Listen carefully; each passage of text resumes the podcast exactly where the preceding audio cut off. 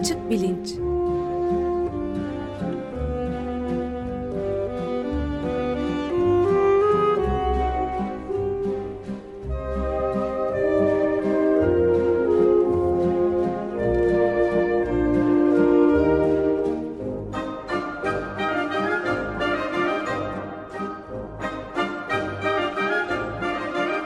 Güven Güzeldere ile bilim ve felsefe sohbetleri. Günaydın Güven Bey, merhabalar. Günaydın Ömer Bey. Günaydın Güven Bey, merhaba. Günaydın Can. Evet, doktorlar Onur Arpat ve Taner Yılmaz'la beraberiz. Nöroblog ekibinden. Ee, siz takdimi yaparsanız başlayalım. Tabii e, bugün aslında ta ne zamandır yapmak istediğimiz ama bir türlü denk getiremediğimiz bir programı sonunda yapıyoruz. Neuroblog ekibiyle. E, daha önce açık bilinçte zaman zaman e, tanıtmaya çalıştığımız popüler bilim programları oldu. E, bilim kazanı, açık bilim, e, bol bilimden bahsetmiştik. E, nörobilim konusunda e, çok güzel bir kaynak. E, Neuroblog e, iki yaşını e, doldurdu. Üçüncü senesinde. E, kurucuları Doktor Onur Arpat ve Doktor Taner Yılmaz bugün konuğumuz. Merhaba, hoş geldiniz. Merhabalar. Merhabalar hocam. Merhaba, hoş geldiniz. Hoş geldiniz. Ben e, kurulduğundan beri Neuroblog'u dikkatle takip ediyorum. E, hem Twitter e, üstünden hem internet üstünden ulaşmak mümkün Neuroblog'a. Neuroblog, nörobilimde ne oluyor ne bitiyor, en son gelişmeler, yenilikler neler hem bu konuda e, haberler veriyor. Hem ilginç e, vakalardan, e, eskide olmuş e, tarihi vakalardan da bahsediyor. Ayrıca e, metinlerin yanı sıra bir de podcast servisi başlamış vaziyette. Yani aynen e, işte Açık Adı podcastlerini dinlediğiniz gibi e, Neuroblog podcastlerini indirip e, bir sohbet formatında programları dinlemekte mümkün. Ben her zaman olduğu gibi e, bütün bu bilgileri Açık Bilinc'in e, Twitter sayfasından paylaştım. Dolayısıyla oradan e, yola çıkarak e, nöroblog'a ulaşmak e, mümkün. E, nörobilimle ilgilenen e, ve bizim açık bilinçte e, gündeme getirmeye çalıştığımız türden konuları ilginç bulan herkese özellikle canı gönülden tavsiye edeceğim e, bir kaynak, bir popüler bilim sayfası. E, ben konuklarımızı tanıtarak başlayayım. Ardından e, Neuroblog nasıl oluştu biraz bundan bahsedelim istiyorum. Fakat program bundan ibaret kalsın e, da istemiyorum. Biraz da Neuroblog'da e, aktarılan tür sunumlara bir örnek olsun. E, o tür içerikli bir tartışmadan da işte bir e, tadım olarak e, sunalım e, diye düşündüm. Öyle konuştuk. E, Neuroblog'un kurucuları e, şu anda stüdyomuzda konuk olan e, iki e, hekim, e, birisi nörolog, biri psikiyatr. E, Doktor Ömer Arpat Hacettepe Üniversitesi Tıp Fakültesini bitirdikten ve mecburi hizmetini Tekirdağ'da yaptıktan sonra nöroloji uzmanlık eğitimi almak e, üzere 2012 yılında Almanya'ya gidiyor ve halen Almanya'da nöroloji alanında çalışmaya devam ediyor. E, Doktor Taner Yılmaz da Cerrahpaşa Tıp Fakültesinden mezun olduktan sonra Maltepe Üniversitesi'nde psikiyatri uzmanlığını alıyor. Halen psikiyatri uzmanı olarak ve Bilgi Üniversitesi'nde yarı zamanlı öğretim görevlisi olarak çalışıyor. E, gerek e, Onur Arpad'ı gerek Taner Yılmaz'ı e, çeşitli yazılarından da tanıyor olabilirsiniz. E, örneğin Taner Yılmaz'ın Psike Sinema dergisinde e, nörobilim ve sinema üstüne güzel bir yazısı çıkmıştı hatırlıyorum e, birkaç sene önce. Doktor Onur Arpat da Herkese Bilim Teknoloji dergisinde e, yazıyor. E, dolayısıyla pek çok e, değişik şekilde e, Türkiye'deki nörobilim e, tartışmalarına katkıda bulunuyorlar. Son olarak e, Neuroblog ilk kurulduğunda e, üçüncü bir e, katılımcısı vardı. Koç Üniversitesi'nde e, araştırmalarını sürdüren e, nörobilimci Esin Türkak'ın e, bugün kendisi e, bu programa katılamadı fakat buradan ismini anıp ona da bir selam söylemiş olalım. E, bunları dedikten sonra şimdi Onur Taner ben sözü size bıraksam ve biraz bu nöroblog fikri nasıl doğdu, e, nereden başladınız ve bugün geldiğiniz nokta hep öngördüğünüz bir şeyler miydi yoksa beklenmedik gelişmeler de oluyor mu? Bunlardan bahsederek e, girelim mi söze? Kendi adınızı da söylerseniz sesleri ayırt etmekte yardımcı tamam. olurlar. Tamam olur. Ben Onur Arpat. Ee, şöyle başladı aslında Nöroblog hikayesi. Biz 2013-2014 yıllarında e, tamamen Twitter üzerinden e, sinir bilim, nörobilim üzerine e, uğraşan bir şekilde buna kafa patlatan insanlar olarak aslında 5-6 kişi sürekli konuşuyorduk bunu. Dedik ki bunu sistematik bir hale getirelim, bir internet sitesi kuralım, sonra yayınlar yapalım. Ee, o orada kaldı. İki sene biz hiçbir şey yapmadık. Ee, sadece Twitter üzerinden mentionlaşmaya, muhabbet etmeye devam ettik. Sonra 2016 senesi geldiğinde tam 2 Mart'ta hatta e, Neuroblog'un neuroblog.net e, adresini aldık ve orada yavaş yavaş yazılar yazmaya başladık.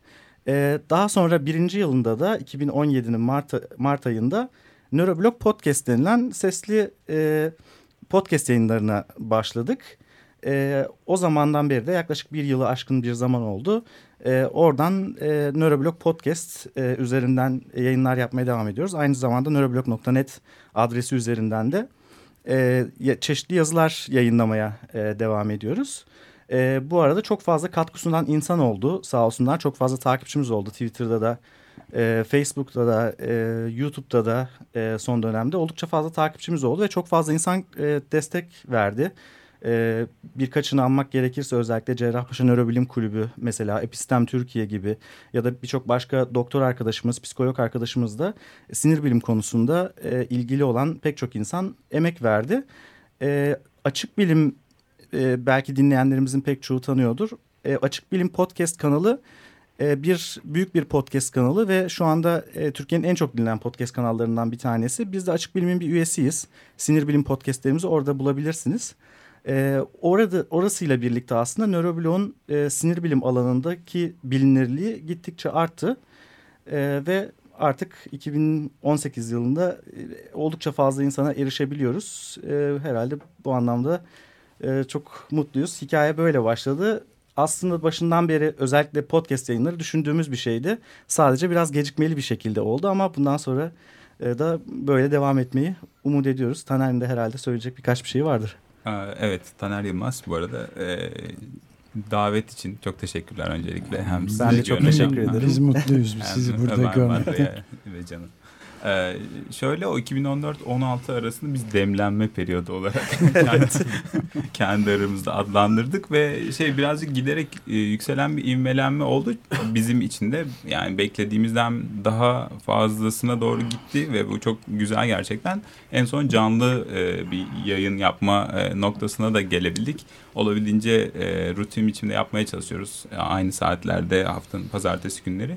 E, bu çünkü dinleyicilerle etkileşimi çok kolaylaştırıyor ve bu gerçekten çok motive edici bir şey. Nasıl beklediğimizden daha iyi diye düşünecek olursak e, şöyle bir e, şey oldu. E, yani insanlar katıldıkça işte Twitter'dan takip ettikçe sorular sordukça bu anlattıklarımızın hani boşlukta yankılanmadığını insanlara ulaştığını duymak gerçekten bizi de çok motive etti. Evet.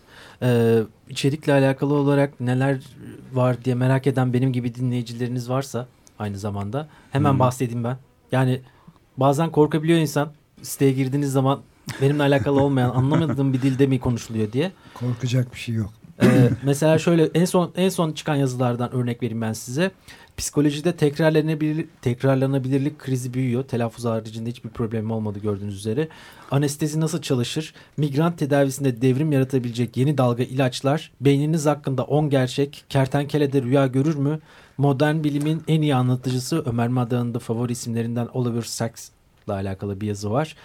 Optogenetik iki nokta üst üste beyni ışıkla kontrol etmek ve en son yazıda 2 Mayıs'ta çıkan yazı yani şimdi söyleyeceğim en son yazıda e, Türkiye'nin tek popüler genetik bilim dergisi Bezelye dergisi hakkında bir inceleme yazısı. Ama oldukça yoğun ve e, sık sık güncellenen bir site olduğunu da söyleyebiliriz buradan.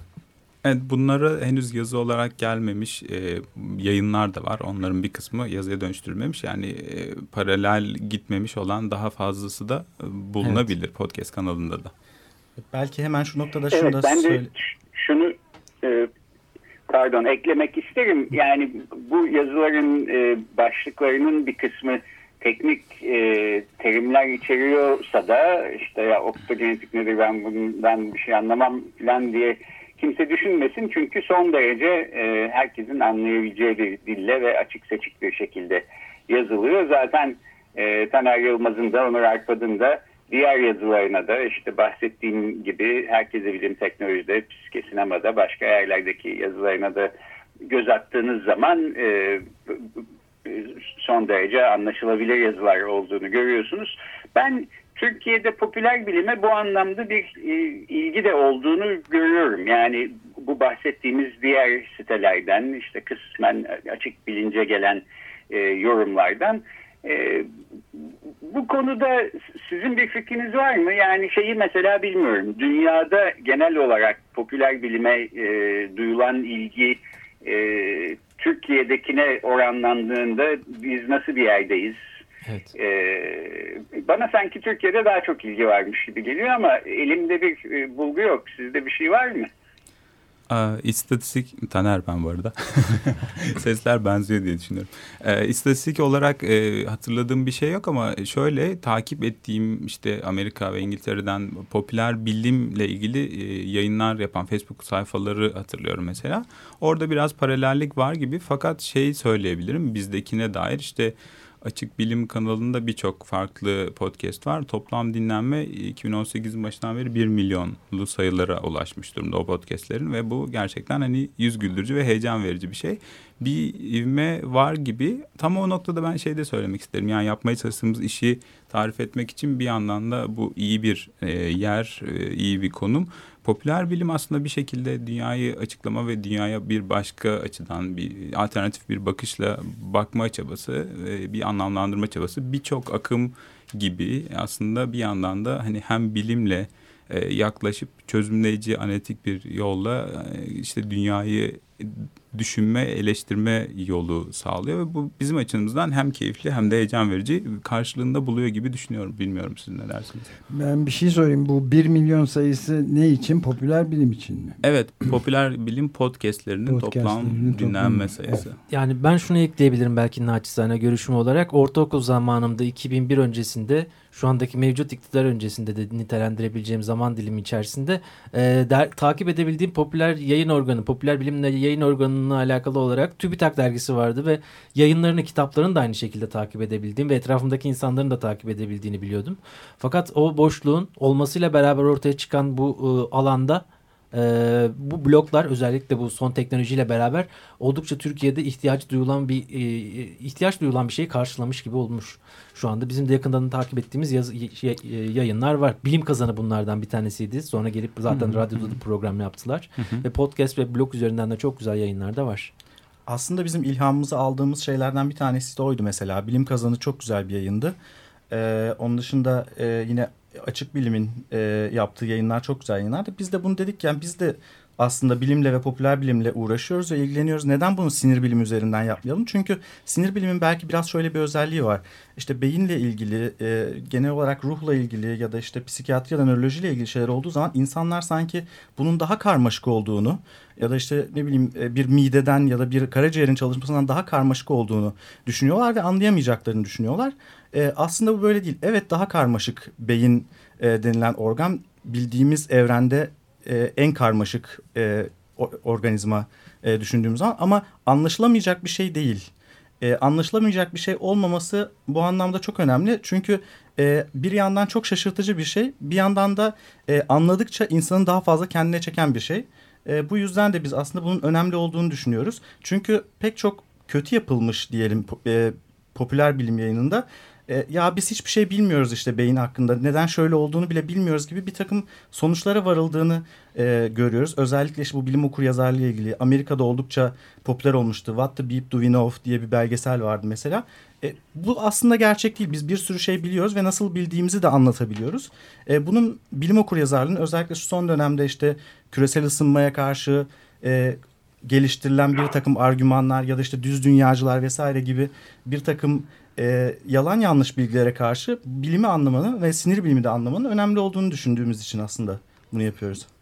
Evet özellikle de son zamanlarda bu Donald Trump'ın e, iktidara gelmesiyle başkan olmasıyla birlikte iyice göz önüne alınan şey de ciddi bir e, bilimden kuşku yaratma çabası ve doğrudan doğruya inkar. Üstelik de bunu e, yani gazeteler fake news filan diye söylüyorlar ve kendileri asıl sahte şeyleri yayıyorlar. İşin kötü tarafı da bütün bilim kadrolarına bilimle uğraşan e, çok önemli kadrolarına devletin üst kademelerine de bilim düşmanlarını yerleştirmek gibi de bir problem var. Türkiye'de de var mı bilmiyorum benzer bir eğilim. E, TÜBİTAK'ın başına gelenler de herhalde evet, ben aşağı de. yukarı benzer bir şeyler yarattı gibi. Evet. Evet. Peki o zaman e, programın ikinci yarısında da isterseniz şöyle bir şey yapalım. E, Neuroblog podcastlerine giden kişiler e, daha önce hiç dinlemedilerse nasıl bir e, sohbetle karşılaşacaklar? Buna küçük bir örnek olsun, bir tadım olsun e, diye düşündüm. E, Onur Taner siz bir e, konu seçtiniz. Hı hı. E, biraz nöroblog içeriği e, olan e, küçük bir, bir tartışmaya şimdi geçelim isterseniz. Nöroblog'da ee, da biz genellikle işte olabildiğince güncel ve ilgi uyandırıcı şeyler seçmeye çalışıyoruz. Ee, diğer popüler bilim e, şeylerinden, çalışmalarından bir farkı da şu insanın kendisini anlamasına dair bir şey söylüyor. Beyinle uğraşınca tabii haliyle. Bugün de e, Onur'la ne konuşalım diye düşünürken işte duyulardan bahsedelim. Hem basit ve o hani o basit olan şeyin içinde ekstra bir şeyler bulabilir miyiz diye düşündük. Oradan aldık. Yani beş tane duyu var e, ya da var olduğu kabul ediliyor örneğin. Ya, ama o kadar mı ya da buna dair daha ekstra bir şey söyleyebilir miyiz diye. Aslında konuşurken şunu söyledik. E, ya dünya beşten büyüktür gibi bir şey var. Acaba duyular da beşten büyük olabilir mi? Altıncı ismi. evet mesela Altın... buradan girebiliriz. Evet dünya beş düzdür duyum. teorisine doğru gideceğiz gibi duruyor. Çok sevdim. beş, beş duyumuz var. Hemen yani beş duyumuz olduğunu kabul ediyoruz. Hemen başka bir şey oldu, başka bir his duyu olduğu zaman hemen altıncı his, altıncı duyu olarak adlandırılıyoruz. Adlandırıyoruz ama halbuki gerçekten beş tane mi duyumuz var yoksa people. daha fazla mı? Bir de evet. üçüncü göz diye de bir şey var malum. Evet. evet. Şahin Alpay'ın programının adı oydu mesela. Burada yıllar Üçüncü önce. gözler var işte çeşitli kapılar var. altıncı sır kapısı. E, altıncı hisle birlikte. E, şöyle e, şimdi olay çok eski. İşte beş duyumuz var diyen Aristo çağından beri gelen bunu sınıflayanlar. Aristo'nun kendisi de dahil olmak üzere. Hani şöyle ya neler hissediyorum diye böyle bir havaya bakarak etrafında ilk tanımlayabildiklerini çağına göre bir sistematizasyonla yazmış ama sonrasında da ya o kadar mı diye soru soran çok olmamış. Hatta 2000 e, makalenin kendisinde bir makaleye bakarken orada da e, buna değinmişti. 2010'larda yayınlanan çeşitli bilim ve bilim felsefesi makalelerinde de beş duyumuzdan da bildiğimiz üzere ya da bu beş duyunun da bize gösterdiği şeklinde hale alınıyor. Hani konu aslında bilimin kendisi olmasına rağmen böyle bir kabulümüz var ve bu çok derin bir kabul. Ama aslında beş duyumuz yok. Kaç tane var? Ee, çok fazla var. Aslında bu nasıl baktığınıza da bağlı aslında. Aristo bunun üzerine koskocaman bir kitap yazmış. On the Spirit. Hani De Anima diye geçiyor sanırım Latince. Ee, ruhlar üzerine e, e, gibi. Ee, yani beş duyu orada tanımlıyor. Daha sonra hatta onun üzerinden sürekli gidiyor. Galen e, beş duyu e, şey beynin e, koruyucuları Guards of the Brain diye işte kulağı, gözü vesaire adlandır, adlandırıyor. E, buradan gidiyor ama biz bugün geldiğimiz noktada biliyoruz ki bizim e, birçok farklı duyumuz daha var. Mesela benim aklıma gelenlerden bir tanesi e, bir propriosepsiyon diye bir duyumuz var. Bu şudur. Mesela gözlerinizi kapatın. Gözlerinizi kapattığınız zaman e, çok kolay bir şekilde parmak ucunuzla e, e, sol parmak ucunuz, sol baş parmağınızla sağ e, dirseğinize doğru gidin. Bunu çok rahat bir şekilde yapabilirsiniz. Çünkü vücudun bir e, kendilik algısı var. Bir e, vücut şekli e, çok e, net bir şekilde beyinde temsil ediliyor ve bu bir aslında altıncı bir his olarak e, kabul edebiliriz ki Evet. öyle de zaten beyinde belli bir şey var. Sen belki başka Buna ne diyor onu? Ne deniyor verirsin. onu? E, bu propriosepsiyon deniyor. Türkçe derin duyu diyebiliriz yani derin duyu da Evet. diye de çevrilebiliyor. Yani bu aslında üç boyutlu uzayda bedenimiz nasıl duruyor, kolum bacağım neredenin duyusu Ee, ve şeyden bağımsız yani bizim görmemizden bağımsız Gör, görmeyle ya da dengeyle mesela denge de ayrı bir duyu bunlardan bağımsız çünkü bunun için Ayrıca duyu organlarımız da var mı? Mesela tat almak için dilimiz var. işte görme için gözümüz var. Peki propriosepsiyon için var mı? Var. Çeşitli basınç ve gerim reseptörlerimiz var. Kasımız, iskeletimiz nerede nasıl duruyor? Bunu örtük biçimde beynimize yolluyor. O yüzden e, yürürken devrilmeyebiliyoruz. iki ayak üstünde dikildiğimiz halde örneğin. Ee, onun dışında hani bunu 6 diyeceksek 7, 8, 9 diye gidebiliriz ama mesela vestibüler sistem var. Bunu şeyden vertigosu olanlar bilir ne yazık ki. Ee, bozuklukları çok ciddi baş dönmelerine yol açan bir sistem ve bu bir şekilde e, bir koordinasyon sağlıyor. Şimdi bedenin nerede olduğu gibi nasıl bir koordinasyon içinde çalışacağı da ayrı bir şey. Ee, ve sadece şey değil e, bir motor hareket değil aynı zamanda çevreye uyumlanma gibi de. Örneğin işte bu görmemizi e, görmemizdeki bir senkronizasyonu da sağlayarak e, mesela bir şeyler hareket yani kafanızı hareket ettirdiğinizde de şu önümüzdeki yazıya bakarken aynı noktayı okuyabilmemizi sağlayan bir yapımız var. Ya da şöyle koltuğa ters yatıp televizyona baksak da televizyonun düz bizim ters olduğumuzu biliyor olmamızı sağlayan şeylerden birisi de bu. O görüntüyü çevirip zihnimizde doğrusunu bulabilen bir yapı var ve bu da ayrı çalışıyor. Yani bu sadece propriosepsiyonla da bağlı değil. Aslında biz kulağı hep sanki sadece duymaktan sorumlu gibi düşünüyoruz. Bir duyu organı anlamında duymaktan, e, işitmekten sorumlu gibi düşünüyoruz. Aslında dengeden de Denge. önemli ölçüde kulak sorumlu. Ve bu da bir çeşit duyu aslında. 7 dedik. E, daha devam ettirirsek 8'i mesela açlık diyebiliriz. Ha, bir 9 de bağırsak Çok mesela ben kuvvetlidir. bu son zamanlarda özellikle işte veganizm bilmem ne derken bunlarla çok e, meşgul olunca yani sindirim sisteminin özellikle bağırsakların ne kadar önemli bir e, temas dış dünyayla bir duyu gibi adeta şey olduğunu öğrendim. Bak içinde bulundurduğu çeşitli bakterilerin yani bir bir çeşit e, mikrokozmos olduğunu gördüm orada da. Yani ona Evet. da bir duyu denir mi bilmiyorum ama. Açlık çok önemli bir duyu mesela. Bizim davranışlarımızı önemli ölçüde etkileyen bir duyu. Onun dışında bağırsaklarımızda sizin bahsettiğiniz gibi çok önemli bakteriler var. Bizim için çok e, faydalı olan bir takım bakteriler var. Ayrıca bağırsaklarımızda beyinden sonraki en büyük sinir sistemi ağı var Ha, aslında. onu söylemek istiyordum. Evet, bu çok yani. önemli. Ama şey. burada şey tabii yine vurgulamak lazım. Yani burada böyle e, pseudo science yani böyle bir yalancı bilime kaçan bir taraf olabiliyor şöyle bir sorumluluk hissiyle müdahale etme ihtiyacı duydum. Çünkü ikinci beyin falan deyince bir şeyi kaçırmamak lazım sanırım gözden. Çok fazla sinir hücresi ikinci bir beyin demek değildir. Çünkü organizasyon çok temel bir e, mesele işin içinde. Yani beynindeki mesele çok sinir hücremiz olmasında değil. Organize e, olma biçimlerinde gibi düşünebiliriz. Bir yandan böyle bir tarafı da var. Biraz bunları da konuşmaya çalışıyoruz bu arada. Yani podcast'in temel meselelerinden birisi de bu. Hani bu iş nasıl olur, niye öyle yapıyoruz, altıncı isimiz var mı gibi e, merak edip de hani başka kaynaklarda bulunamayacak şeylerde. Ee, Gündeme temas edebiliyor musunuz? Mesela bu konularla alakalı ülke gündeminde tartışılan mevzular olabiliyor. Mesela telekinezi gibi bir şeyden bahsedebilmek mümkün Mesela geçen seçimlerde, geçen Biz geçen sene referandumdan hemen önce Referandumdan başladık hemen podcast önce. yayınlarımıza ve ilk konularımızdan hatta ikinci ve dördüncü bölümümüzün konusu e, karar, Karar alma mekanizmaları, sinir bilim e, politika hakkında ne diyordu ve Evet.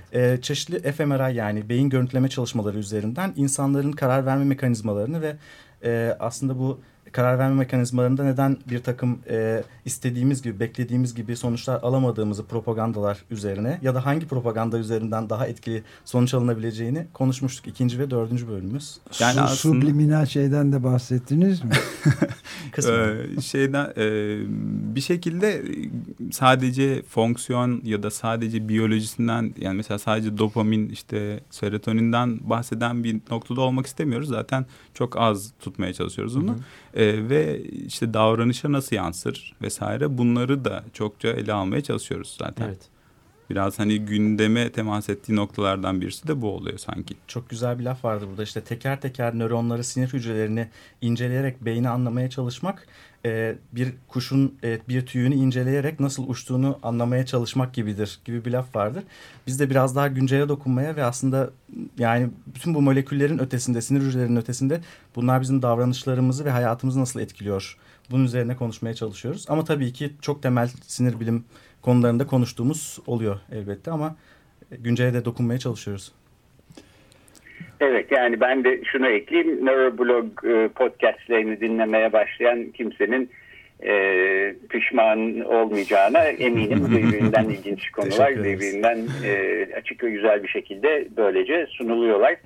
E, Peki programın da sonlarına doğru geliyoruz. Ee, belki Neuroblog'un geleceği ya da e, programı toparlarken sizin e, son söylemek istedikleriniz varsa ben yine sözü size bıraksam. Evet bir iki dakikamız var. tamam ben şöyle bir ek yapayım çok kısaca. Ee, Neuroblog bir süredir yaklaşık 2-3 aydır aslında canlı yayınlar yapıyor. Biz her pazartesi akşamı e, saat 9.30'da YouTube kanalımız üzerinden canlı yayın yaparak devam ettiriyoruz podcastleri. Daha sonra da e, Açık Bilim Podcast kanalından ve Neuroblog Podcast kanalı üzerinden bunları iTunes'ta, Stitcher Radio'da ya da başka podcastler bulabileceğiniz her yerde bulabiliyorsunuz. Ama tabii ki YouTube kanalımıza da bekleriz. O düzenli bir şekilde yürüyen bir e, işlem bizim sürekli yaptığımız son dönemde. Belki bunu söylemek istedim. Ee, ben de yani orada katkı ve sorularınızı bekliyoruz.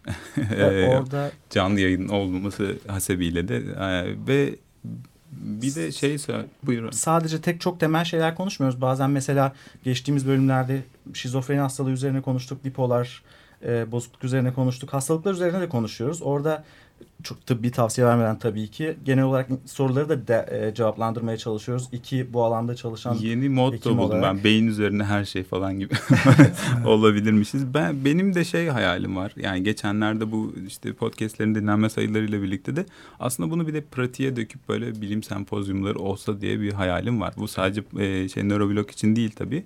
Ama bir araya geldiğimiz ve popüler bilim ve bilim sempozyumu yaptığımız e, bir noktalara taşımak istiyoruz. Katılım bir açık. Olarak. Evet. Halka Kitlelerin, açık. Halka. Kitlelere açık. Evet. evet. E, bence harika bir fikir. Harika Umarım bence de. E, yakın bir gelecekte aslında e, yapmamız mümkün olur. E, böyle bir şey olsa ben de elbette katılmayı çok isterim. Mutlaka. E, peki çok teşekkür ediyorum. Bugün e, Neuroblog ekibinin kurucularından nörolog Doktor Onur Arpat ve psikiyatr Doktor Taner Yılmaz konuğumuzdu. E, Neuroblog e, sitesini Twitter üzerinden Neuroblog etiketiyle ya da internetten neuroblog.net adresinden takip etmek, podcastlerini indirmek, dinlemek mümkün. E, epey bir zamandır bu programı yapalım istiyorduk. Fakat e, ben Amerika Birleşik Devletleri'nde, e, Onur da Almanya'da olduğu için e, denk getiremiyorduk. E, Onur'un İstanbul'da olduğu bir zamana denk getirip sonunda yapmak e, mümkün oldu. Buna da özellikle seviniyorum. E, yeniden ikinize de teşekkür ediyorum. Neuroblog'a e, uzun yıllar e, sürecek başarılar diliyorum. Çok teşekkür ederim. Ben de aynı şey, teşekkür ederiz. Biz teşekkür aynı dilekleri barındırıyorum içimde. evet, hoşçakalın. Hoşçakalın. Görüşmek, Görüşmek üzere. üzere.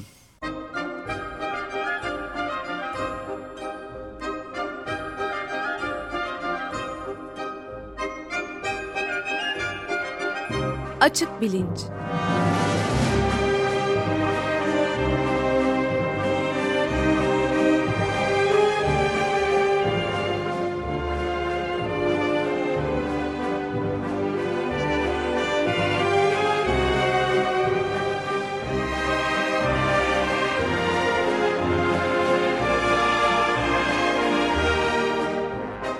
Güven Güzeldere ile bilim ve felsefe sohbetleri.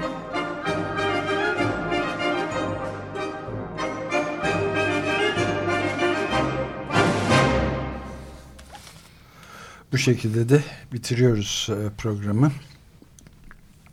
Ben Deniz Ömer Madra, Can Tombil ve Selahattin Çolak'tan oluşan ekiple birlikteydiniz. Emre